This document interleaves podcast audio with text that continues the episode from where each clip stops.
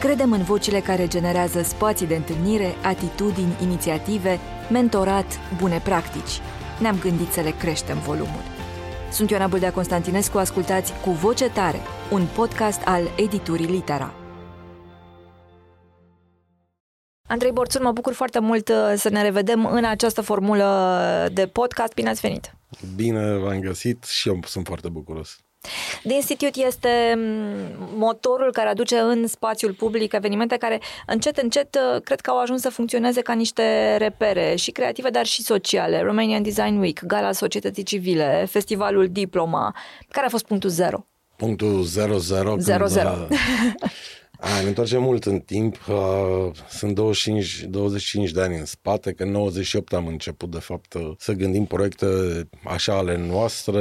La primul proiect a fost un festival de publicitate, Ad Print Festival, la un dat a devenit un festival european, după care... A fost primul, nu? Un festival de la noi de publicitate care a devenit festival european. Da, da. Era la vremea aceea un festival făcut de domnul Matei Perahim, dar nu, cred că fusese, dar nu mai era. După Ad Print Festival a urmat imediat o primă ediție de Internetics, care la vremea era un festival care primea cele mai bune site-uri. Astăzi, desigur, la ediția 22 e festival de... ce e digital astăzi. Și tot în perioada aceea a început Gala Societății Civile, dacă care ajunge acum la ediția 21. Și mai apoi, au tot apărut alte proiecte, dar undeva acum vreo 12 ani ne-am pus prima oară întrebarea ce am putea să facem, mai mult, mai relevant, cu tipul de, de know-how, de network, de echipă și iată istoric pe care l-aveam la vremea aceea. Și așa a apărut acest inițial gând de proiect care încet, încet s-a transformat în Romanian Design Week. Și de fapt a fost momentul în care am ieșit dintr-o paradigmă care spunea că facem diverse proiecte adresate unor brăzle, iată, fie de advertising și marketing, fie societate civilă, dar oarecum într-o zonă închisă a brăzlei respective. Și Design Week a fost primul proiect al The Institute care și-a propus să vorbească cu mai multe comunități, cu public larg și să și tot lărgească publicul ăsta de la o ediție la alta. E greu să aduci atâția oameni creativi împreună și să-i pui într-un fel în vitrină? Acum, n-aș spune nici că e ușor, că se supără colegii mei pe mine, dar poate este mai puțin greu decât pare. Sigur, trebuie o bună organizare și o bună echipă, dar dacă vorbim despre răspunsul acestor comunități, organizații, oameni, el vine să ușureze procesul, pentru că cel puțin îmi place să cred că proiectele pe care le facem, mai ales așa în ultimii 10-15 ani, se așează pe niște nevoi latente sau conștientizate de unii dintre, stakeholderii noștri și atunci, pentru că îi răspund acestor nevoi, pentru că au un tip de relevanță pe care noi ne încercăm să-l gândim de când designăm așa formatul proiectului, iată că răspunsul e mai degrabă pozitiv și atunci aș spune și ușor. Mi-mi place foarte mult cum sună ediția aceasta, 12-28 mai, nu? E o ediție foarte mare. Citesc acum pentru că mi-am notat lucrurile astea relevante, mi se pare. 17 zile în loc de 10, 100 de evenimente, 4 cartiere creative. Sună absolut impresionant. Ce înseamnă toată desfășurarea asta de forțe? Pentru că așa, din exterior, te uiți, îți place, dar în culise îmi imaginez că e totuși complicat. Da, acum, noi suntem ca organizație, fundația de instituție, o organizație mare, pentru ce înseamnă sectorul ăsta, să spunem, al societății civile organizate în general și în mod mai particular, că vorbim despre organizații din universul creativ-cultural. Și organizație mare pe tot felul de criterii, inclusiv cel al echipei, că suntem vreo 30 de oameni constant și, sigur, ajungem la niște, cred că, 100 de colaboratori în preajma unei ediții de Design Week. Da, aici e acest tango, pentru că o ediție ca design, ca un proiect ca Romanian Design Week are nevoie, iată, de atât de mulți oameni și sigur de asta de fapt tot avem și alte proiecte care vin să ne răspundă la întrebarea ce faci un an de zile cu 30 de oameni care sunt și foarte buni. Și atunci, pe de-o parte, aș răspunde așa că e o echipă mare și bună și care este și cam aceeași de foarte multă vreme. Sunt oameni cu care lucrăm împreună de, unii de peste 15 ani, mulți de vreo 10 ani, Și pe de altă parte, cum spune și tema ediției de anul acesta RDV, care este Connections, suntem conectați într-un mod foarte valoros, cred, la o comunitate mare din jurul RDV-ului, fie al The Institute în general. Și asta înseamnă că, iarăși, avem diversi parteneri pe diverse blocuri de preocupări, care sunt cam aceiași de mulți ani, care între timp și ei au crescut într-un mod foarte consistent. Din ce spun, totul pare puțin mai ușor decât este, dar iarăși, aleg și eu să ne bucurăm de ceea ce bucurăm absolut. Să facem. Mi se pare că un lucru de care și publicul și toți cei implicați trebuie să se bucure e faptul că e un eveniment care a ajuns relevant internațional, inclusiv tema aceasta Connections, da? Vorbește despre integrare, sincronicitate cu ce se întâmplă în lume. Nu e un eveniment făcut de noi pentru ai noștri, cum se spune așa, ci e unul care într-adevăr deschide fereastra spre ce se întâmplă în lume și într-un mod mai mult decât onorabil. Asta e adevărat, că încă de la prima ediție, acum 11 ani, și alte proiecte pe care le făcusem până atunci, dar dacă vorbim despre Design Week, el a fost de la început gândit, nu știu, ca standarde, ca atribute, ca valori. Am încercat să fie un brand proiect de mers cât mai, unul, european, doi, cât mai al zilelor noastre imediate sau imediat viitoare și nu uitându-ne foarte mult în spate. Și cred că într-o mare măsură ne-a ieșit pariul ăsta, dar iarăși, pentru că de fapt tipul de comunitate care generează conținutul unei ediții de Design Week sau care o împăturește în fiecare an și care generează alt public an de an, are valori și atribute similare cu ale acestui proiect. Și atunci tipul ăsta de dezvoltare se întâmplă așa, sigur, și probabil urmărit de noi, dar și împins de comunitatea asta pe care o avem în spate și care e din ce în ce mai largă. Există o cultură a weekendului la noi? Eu personal recunosc că asociez Romanian Design Week, Cartierul Creativ, cu ideea de promenadă prin București, de hub cultural, de locuri care îți fac așa o hartă mentală prin care îți place să circul, că toți avem locuri preferate, o hartă personală, nu în oraș, și locuri unde ne oprim pentru cafea, pentru satisfacția vizuală, pentru a metaboliza un pic din viața asta urbană. Eu cred că există, sau nu știu dacă există cu siguranță, iarăși latent, nevoie de cultura weekendului. Doar că nu prea spunem așa. Da, sau care n-a avut până în prezentul imediat sau recent multe contexte care de fapt să ne arate cât de mare este tipul ăsta de nevoie sau de preocupare.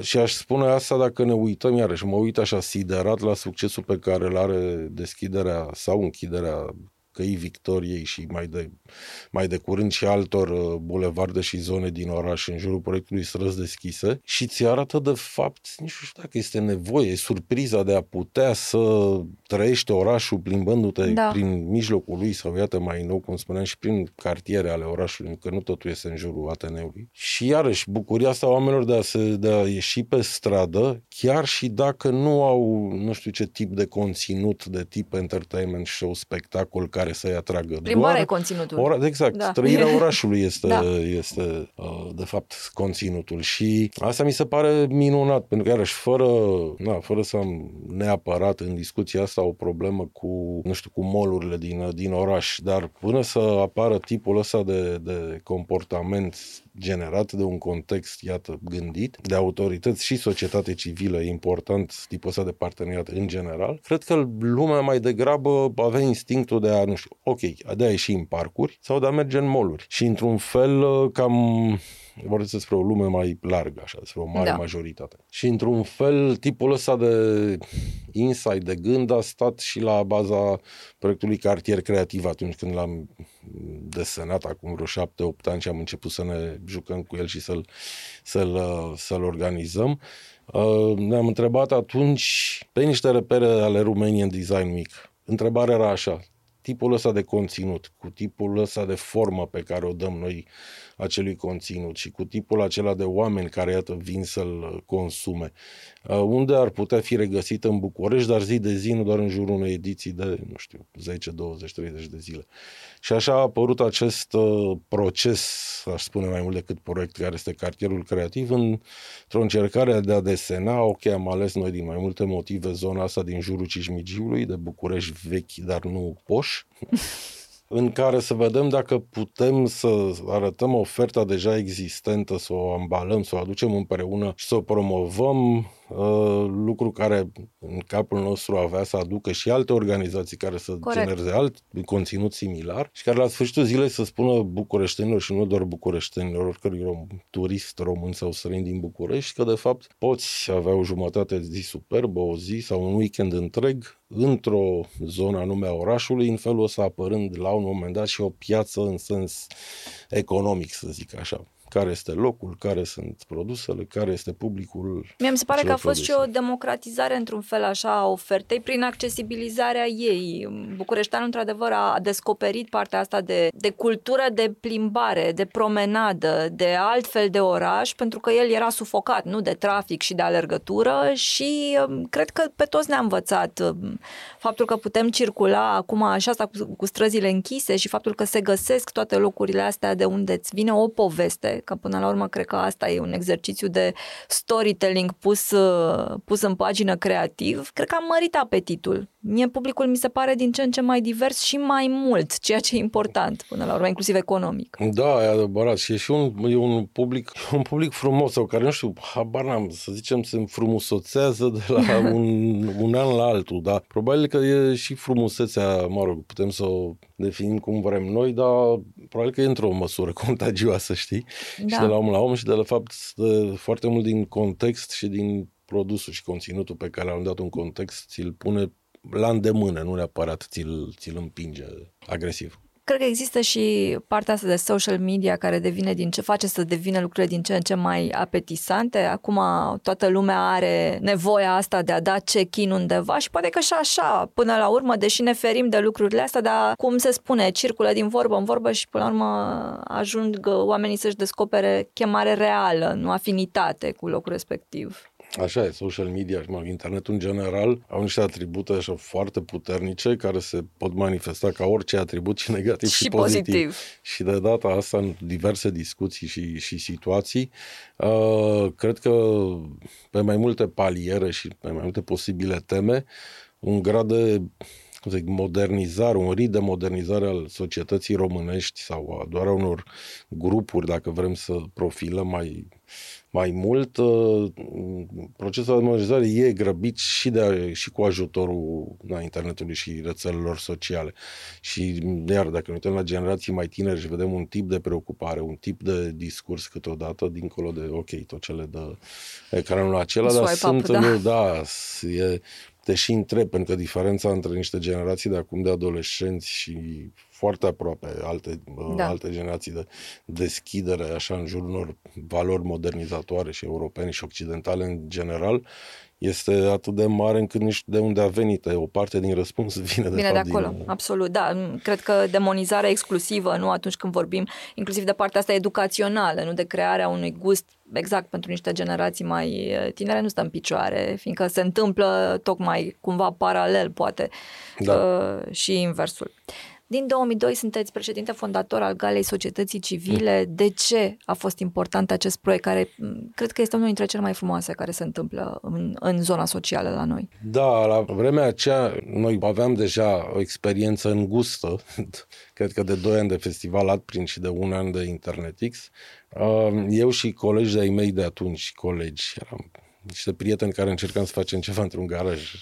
Colegi sună puțin mai mult decât e cazul. Activam în diverse asociații în jurul unor proiecte și în interiorul acestor experiențe ne-am dat seama că atunci când, vorbeam despre ceea ce facem și rosteam, cuvântul asociație, fundație, ONG, societate civilă, non-profit, mai degrabă găseam așa necunoaștere, că tot sectorul să avea o notorietate foarte mică și dacă avea notorietate, poate avea mai degrabă o notorietate negativă. Sunt vremurile în care se discuta mult despre adopții ilegale de copii făcute de ONG-uri, despre fă-ți un ONG, nu fii fraier că ți se înscrii mașina fără să plătești taxe, deci cam asta era... O supapă, da, ONG-ul era văzut ca o supapă, așa. Și e adevărat, iarăși că exista și un val interesant a ceea ce însemna atunci societate civilă, dar foarte confiscat de, să zicem, categoria nu foarte largă a, nu știu, grupului pentru dialog social, să zicem, dar iarăși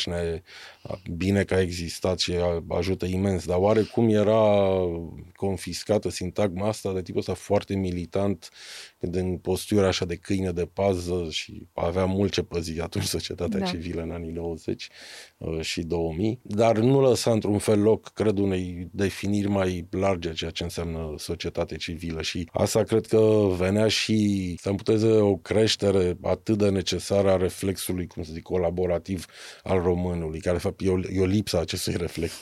Și atunci, mă rog, mai pe scurt, ne-am gândit noi că dacă am folosit aceleași instrumente ca, iată, într-o competiție de advertising sau într-o competiție de site-uri, ce făcea Internetics atunci, dar așezată pe acest sector al societății civile, de fapt, în jurul convenției acestor premii, noi știm să adunăm, de fapt, mai multe, și aveam să descoperim că sunt mult mai multe și decât ne imaginam noi, ONG-uri care fac proiecte minunate și foarte relevante pentru noi toți încă de atunci. Și cred că, iarăși, Gala Societății Civile a crescut, aproape așa, și de una singură și foarte sănătos și plăcut, pentru că ea la vremea aceea a contat foarte mult pentru tipul ăsta de, a fost un spotlight de oameni și organizații. Într-adevăr, pe oameni care mișcau lucrurile și cumva direcția asta cred că a venit în paralel cu una care s-a tot dezvoltat, din păcate, de atunci, faptul că oamenii au din ce în ce mai puțină încredere în instituții și din ce în ce mai multă încredere în alți oameni. E adevărat, și atunci n-aveai încredere în instituții, n-aveai încredere în cel de lângă tine în general, poate la vremea aia era o încredere în viitor mai mare decât astăzi, dar oricum n-aveai la vremea aceea această variantă de a avea încredere în niște organizații din zona societății civile, pentru că, iată, internetul era încă la început, despre rețele sociale nici nu mai vorbim. Corect. Iar presa mare a zilelor respective, poate într-o mare măsură ca și astăzi, nu se îngrămădește în a promova proiecte venite din societatea civilă. Și atunci tipul ăsta de demers pe care l-am definit ca fiind Gala Societății Civile, de fapt asta avea să facă, să aducă împreună și a de a vorbi despre o categorie de oameni și de organizații și de preocupări. Și pentru ei, da, a contat mult, și atunci, de fapt, tot aceste ONG-uri și oameni au crescut proiectul ăsta de la an la an sau l-au ținut așa pe o linie de plutire, și atunci când noi poate n-am avut cine știe ce resurse de a ne mai ocupa de el. Dar el a știut să crească, pentru că avea un grad de relevanță mare pentru obrazul. Cred că asta a fost cheia, gradul mare de relevanță. Dar îmi place foarte mult expresia asta, lipsa de reflex colaborativ la români. Asta e o realitate socială. Cum se mișcă lucrurile? Cum se mișcă tipul ăsta de proiecte? În pofida sau cumva încercând să, nu știu dacă să corecteze, să îmblânzească un pic treaba asta? Noi prin ce încercăm să facem la The Institute, cred că aproape fără nici o excepție, prin orice proiect al nostru, că e mai mare, că e mai mic, e doar o acțiune, încercăm să propovăduim această, nu știu, valoarea ceea ce înseamnă colaborare, și câteodată să încercăm și să desenăm niște contexte în care, după ce propovăduim, să arătăm și cum s-ar putea întâmpla. No, practic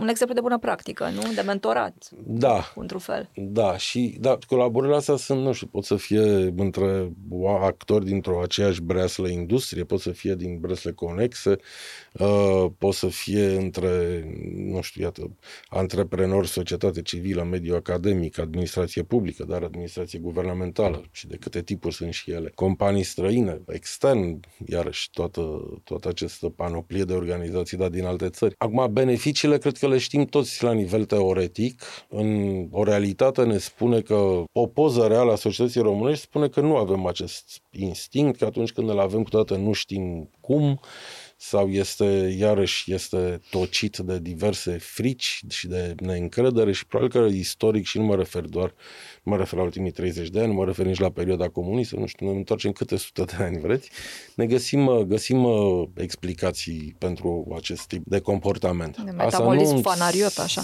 Da. Da. Asta nu înseamnă că nu merită, că poate da, sau unul dintre lucrurile pe care le facem noi au un grad de relevanță, tocmai că răspunde de fapt unei nevoi într-o, nu știu, modernizare sau pur și simplu evoluție. Dar cred că e un lucru fantastic faptul că există până la urmă dorința asta de a onora niște oameni care mișcă niște idei, mișcă și niște realități, într-adevăr le demontează pe cele care nu sunt benefice, construiesc altele, dar schimbă și mentalitate, într-adevăr, schimbă felul în care vedem lucrurile. Îmi plac foarte mult premiile speciale, de exemplu, de anul acesta, din septembrie, premiul special pentru organizații nou fondate, premiul special pentru inovație, premiul special pentru inițiative cetățenești. Sunt, într-adevăr, niște rame, cred, în care se pune un fascicul de lumină pe oameni care chiar vor să mute munții. Asta e un proces care, nouă ne face și mare plăcere ca din când în când, destul de des câteodată, să revizităm categorii de premii și atunci și de criterii și atunci te gândești și cine ar putea să le jurizeze, adică procesul e mai larg și dacă vorbim, ca în cazul acesta, despre Gala Societății Civile și despre alte proiecte ale noastre. Și revizitarea asta vine mereu cu acest gând de a fi contemporan și aliniez la ce se întâmplă în zone ale lumii mai evoluate decât noi. Și da, anul acesta apar categoriile astea, de anul acesta iarăși să fie și mai plenară o intervenție a noastră care a început de anul trecut, care, hai să spunem așa, ar trebui să pună reflectorul cât mai mult pe niște generații tinere și ne duce mult așa chiar către adolescenți, pe care pe de o parte încercăm să pescuim copii și adolescenți sau organizații care deja fac asta și să le arătăm, să le aplaudăm, să vedem dacă știm să scalăm tipul ăsta de atitudine sau chiar de proiect în sine și prin asta să aducem cât mai mulți, să transformăm cât mai mulți adolescenți în niște mici cetățeni. Mai ales că școala nu face asta în mare măsură și atunci cred că școala nu o face acasă de obicei, familia iarăși nu o face teribil și nu e un reproș, iarăși este o observație. E o verigă lipsă, da. Și asta o facem iarăși, ne mai conectăm și proiecte ale noastre între ele. Asta conectăm și cu un proiect ASAP care este dedicat adolescenților și se bazează pe imensa infrastructură, probabil că cea mai mare din România, pe care o compun cele aproape 19.000 de școli pe care le are astăzi sistemul de învățământ. Și, proiectul ASAP se așează pe infrastructura asta și are în gând acest lucru. De fapt, sunt niște milioane, sute de mii de copii care, pentru ani de zile, cea mai mare parte a timpului lor o petrec în aceste școli, iată, 19.000 și întrebarea este, ok, cum îți intră primele clase și cum îți ies în clasa a doua? Ies și niște mai buni cetățeni sau nu? Și atunci, e foarte interesant de evaluat. Da, pentru că e o infrastructură în care îți intră niște generații întregi și fără să facem noi nimic, lucrul ăsta se întâmplă, știi? Și atunci mi se pare un gând interesant care poate fi, sigur, împrumutat sau preluat și de alte organizații, ca administrație publică sau societate civilă. Ce facem cu realitatea asta care are și un potențial extraordinar pe multe teme, nu știu, dacă vorbim despre lectură. Și cum folosim acest public imens, ordonat, organizat și această infrastructură existentă, poți să aduci beneficii pentru viitorul aproape chiar imediat, pentru că dacă discutăm despre, schimbarea comportamentelor, doar 10% din totalul de câți ori fi copii de clasa 5-a astăzi, doar în 5 ani s-ar putea să vedem schimbări importante în diverse sectoare. Mai ales că sunt sectoare în care există, până la urmă, nevoia, există minusul. Ne plângem de piața de carte mică în legătură directă cu faptul că românii cumpără puțină carte în general, că există problema asta. Ne plângem de faptul că, reciclarea încă e la un nivel de tinerețe, să spunem. Nu chiar de primă copilărie, dar de tinerețe oricum în România. Lucrurile astea se pot nuanța, modela, crește și așa mai departe. Știți că nouă ni s-a părut interesantă perioada pandemiei, din multe puncte de vedere, dar unul dintre motive a fost, nici contează pandemia, la un moment dat eram într-o discuție cu un posibil finanțator public care ne-a spus anul ăsta nu avem buget, suntem foarte jos cu. Și ne-a zis să vedem dacă nu cumva, vorbim despre Primăria București, ne-a zis dacă nu știm să vedem o oportunitate imensă în acest buget zero sau inexistent. Pentru că ar trebui să ne oblige să ne gândim care sunt alte resurse decât cele financiare pentru a face ceva. E titlul de carte asta, Oportunitatea bugetului zero. Nu? Da. Și dacă vorbim despre, proiecte ca Design Week, dar vorbim despre proiectele noastre, pentru că iarăși putem să le punem în niște clase, în niște sertare și să vedem că sunt multe proiecte care au același tip de nevoie sau de obiectiv în București sau în România. Și atunci întrebarea era așa, hai să vedem, dacă spun mereu, n-am bani, asta înseamnă că rămân înțepenit până când o să am bani sau încep să mă gândesc, dar cu ce aș putea să fac? Nu știu, vorbim despre spații, vorbim despre rețeaua STB, spații în care nu știu, se întâmplă evenimente, aprobări pentru folosirea unor spații.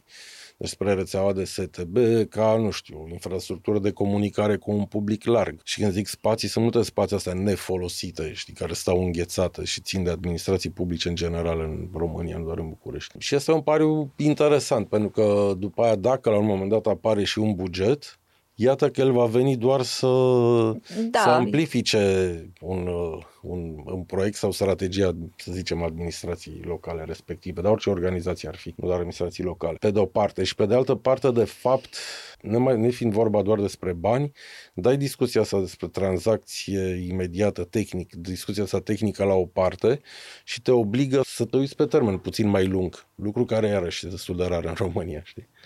Da, un alt proiect care mie mi s-a părut întotdeauna iar extraordinar în zona asta e cel de la Diploma, unde exista până la urmă resursa asta extraordinară a lucrărilor de diplomă ale studenților creativi care erau conținut viabil pentru piața muncii, până la urmă, pentru toată piața creativă și care prin acest festival ajung să și devină așa ceva. Se întâmplă și un exercițiu de mentorat acolo, se întâmplă și un proces educațional.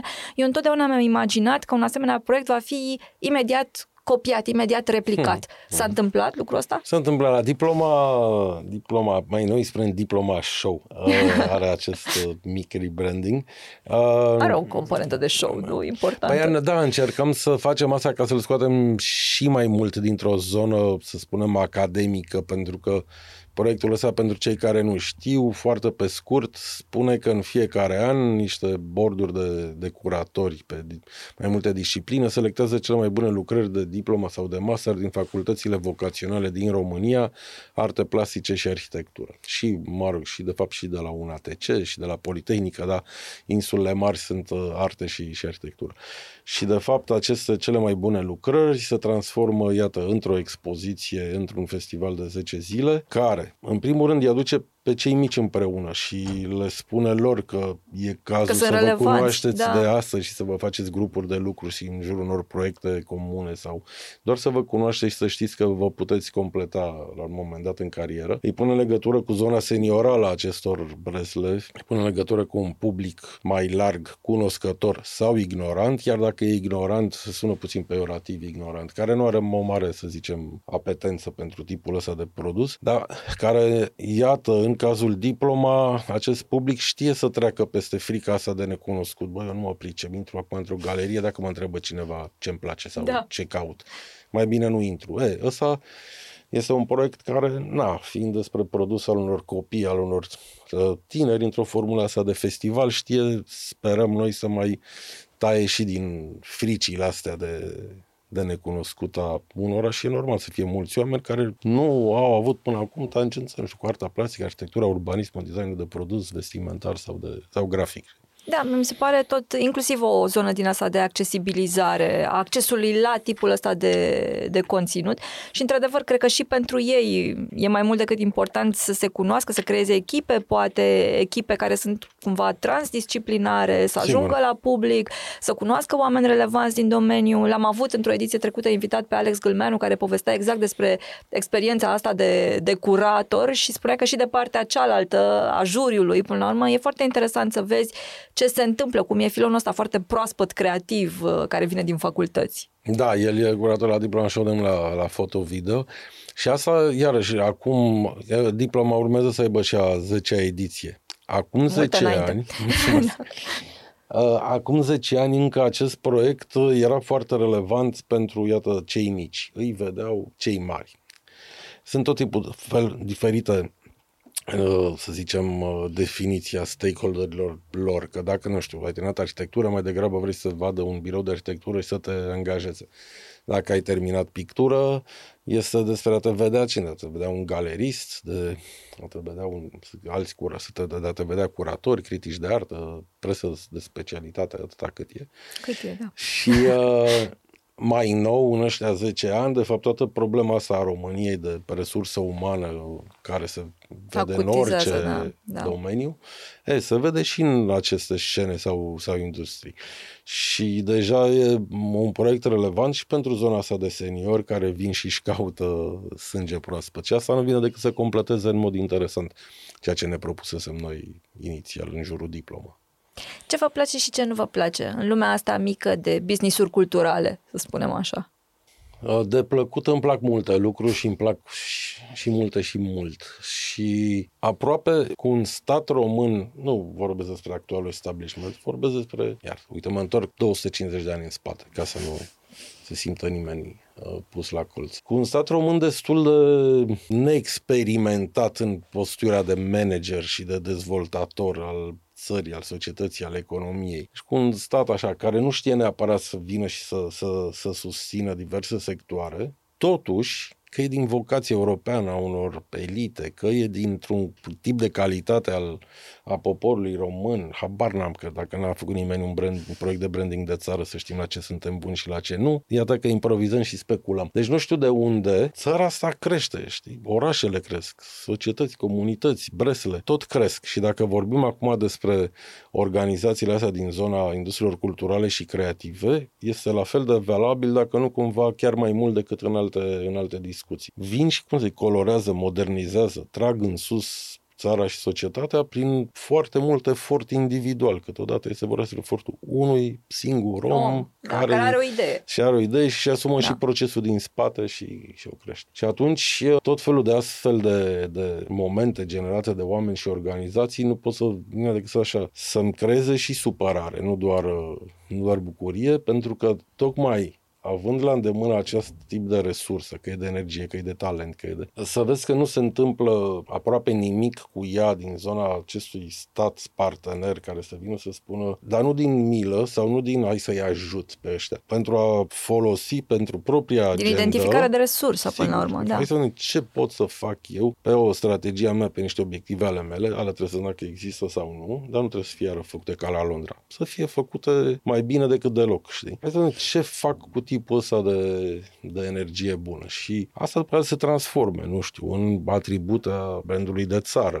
în o discuție despre retenție de talent și atragere de talent în România, în dezvoltare economică, în creșterea în consumului cultural, depinde despre ce obiective vorbim. Și atunci, într-un fel, asta mi se pare extraordinar și asta, într-un fel, mă necăjește. Mi se pare întotdeauna, mi-e mai simplu aproape să dau un exemplu dintr-o industrie pe care noi nu apelăm prin proiectele noastre și vorbesc despre cea a cinematografiei. Adică tu deja de 2 decenii să ai un tip de succes la nivel internațional extraordinar, dar tu după aia ca administrator, inclusiv al talentului ăsta românesc, tu să lași de să te bucuri așa, la fel ca orice cetățean, să zicem ministru fiind, sau să te bucuri, să le lași ca niște momente de Facebook în care lumea dă share, ia uite, am mai luat un urs de, am mai luat și un să ai și marea problemă logistică până la urmă, nu? A sălilor de cinema, cum în zona literară este cea a librăriilor. Sigur, că e vorba despre infrastructură și sunt săli de cinema, că e vorba despre niște schimbări fiscale, că e vorba despre modul în care niște administrații locale dau aprobări pentru film. Mult aici m-aș uita la Ministerul Finanțelor și Ministerul Economiei, adică acolo sunt actorii care ar ști să ia, de fapt, să vină să iau industrie, iată, culturală, pe care de o scenă pe care o să transforme în industrie. Știi? Bine, așa sunt nenumărate exemple și cred că ne putem duce în orice zonă, inclusiv a caselor care se înscriu realmente într-o linie arhitecturală pe care o aplaudăm așa ca pietoni când trecem pe lângă ele, dar care sunt în paragină pentru că e o dificultate în a accesa niște fonduri, nu? Care să le repună într-un circuit. Cred că aproape fiecare zonă suferă de lipsa asta de connections, dacă ne ducem înapoi la Romanian Design Week, între sectorul public și cel privat, între inițiativa cetățenească într-un fel și aparatul ăsta birocratic, poate, care funcționează într-o anumită inerție. Așa e și e și o chestiune de mindset, dar aici e frumusețea faptului că sunt în partea unui proiect mare care se numește Europa. Adică pot să împrumuți de acolo diverse formule, mecanisme care să vină să-ți să se acopere niște minusuri pe care tu le ai de, nu știu, tip cultural și de, când spuneam despre mindset. Uite, olandezii, de fapt, au Dutch culture, care este echivalentul ICR-ului din România.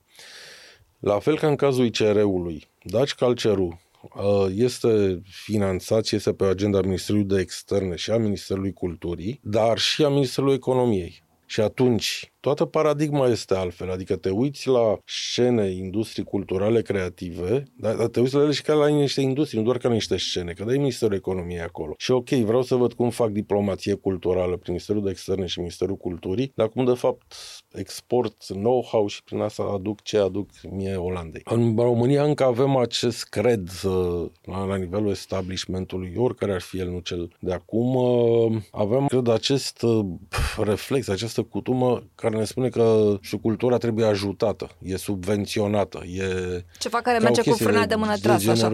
Da, da. Știi, când de fapt dacă te uiți, nu știu, dinspre Ministerul Economiei la aia, poți să spui, hai să văd cum o folosesc. Înainte să invităm pe toți cei care ne urmăresc să ne vedem la RDV cu toții, da, să ne plimbăm prin cartierele creative, am o ultimă întrebare. Despre ce ar trebui să vorbim mai mult cu voce tare? Deci știu că spun același lucru și îmi pare rău, pot fi plictisitor, dar am și o vârstă și cu siguranță despre colaborare sau lipsa colaborării, că e la fel de valoroasă, știi, să vedem. Despre asta trebuie să discutăm, pentru că ne va face pe toți, și dacă nu ajungem să avem proiecte comune cu alții, dar ne va face măcar să fim mai atenți în jur și s-ar putea asta să ne facă și să vedem mai multe lucruri bune și valoroase, pentru că astea urâte și nocive sunt ușor să-ți atragă atenție, indiferent dacă dăm sau nu curs acestui col al colaborării și al rețelelor și al proiectelor comune sau nu, tipul ăsta de atenție mai degrabă ne va aduce o mai bună calitate a vieții pe termen imediat și mediu. Să sperăm că se antrenează ochiul în direcția asta.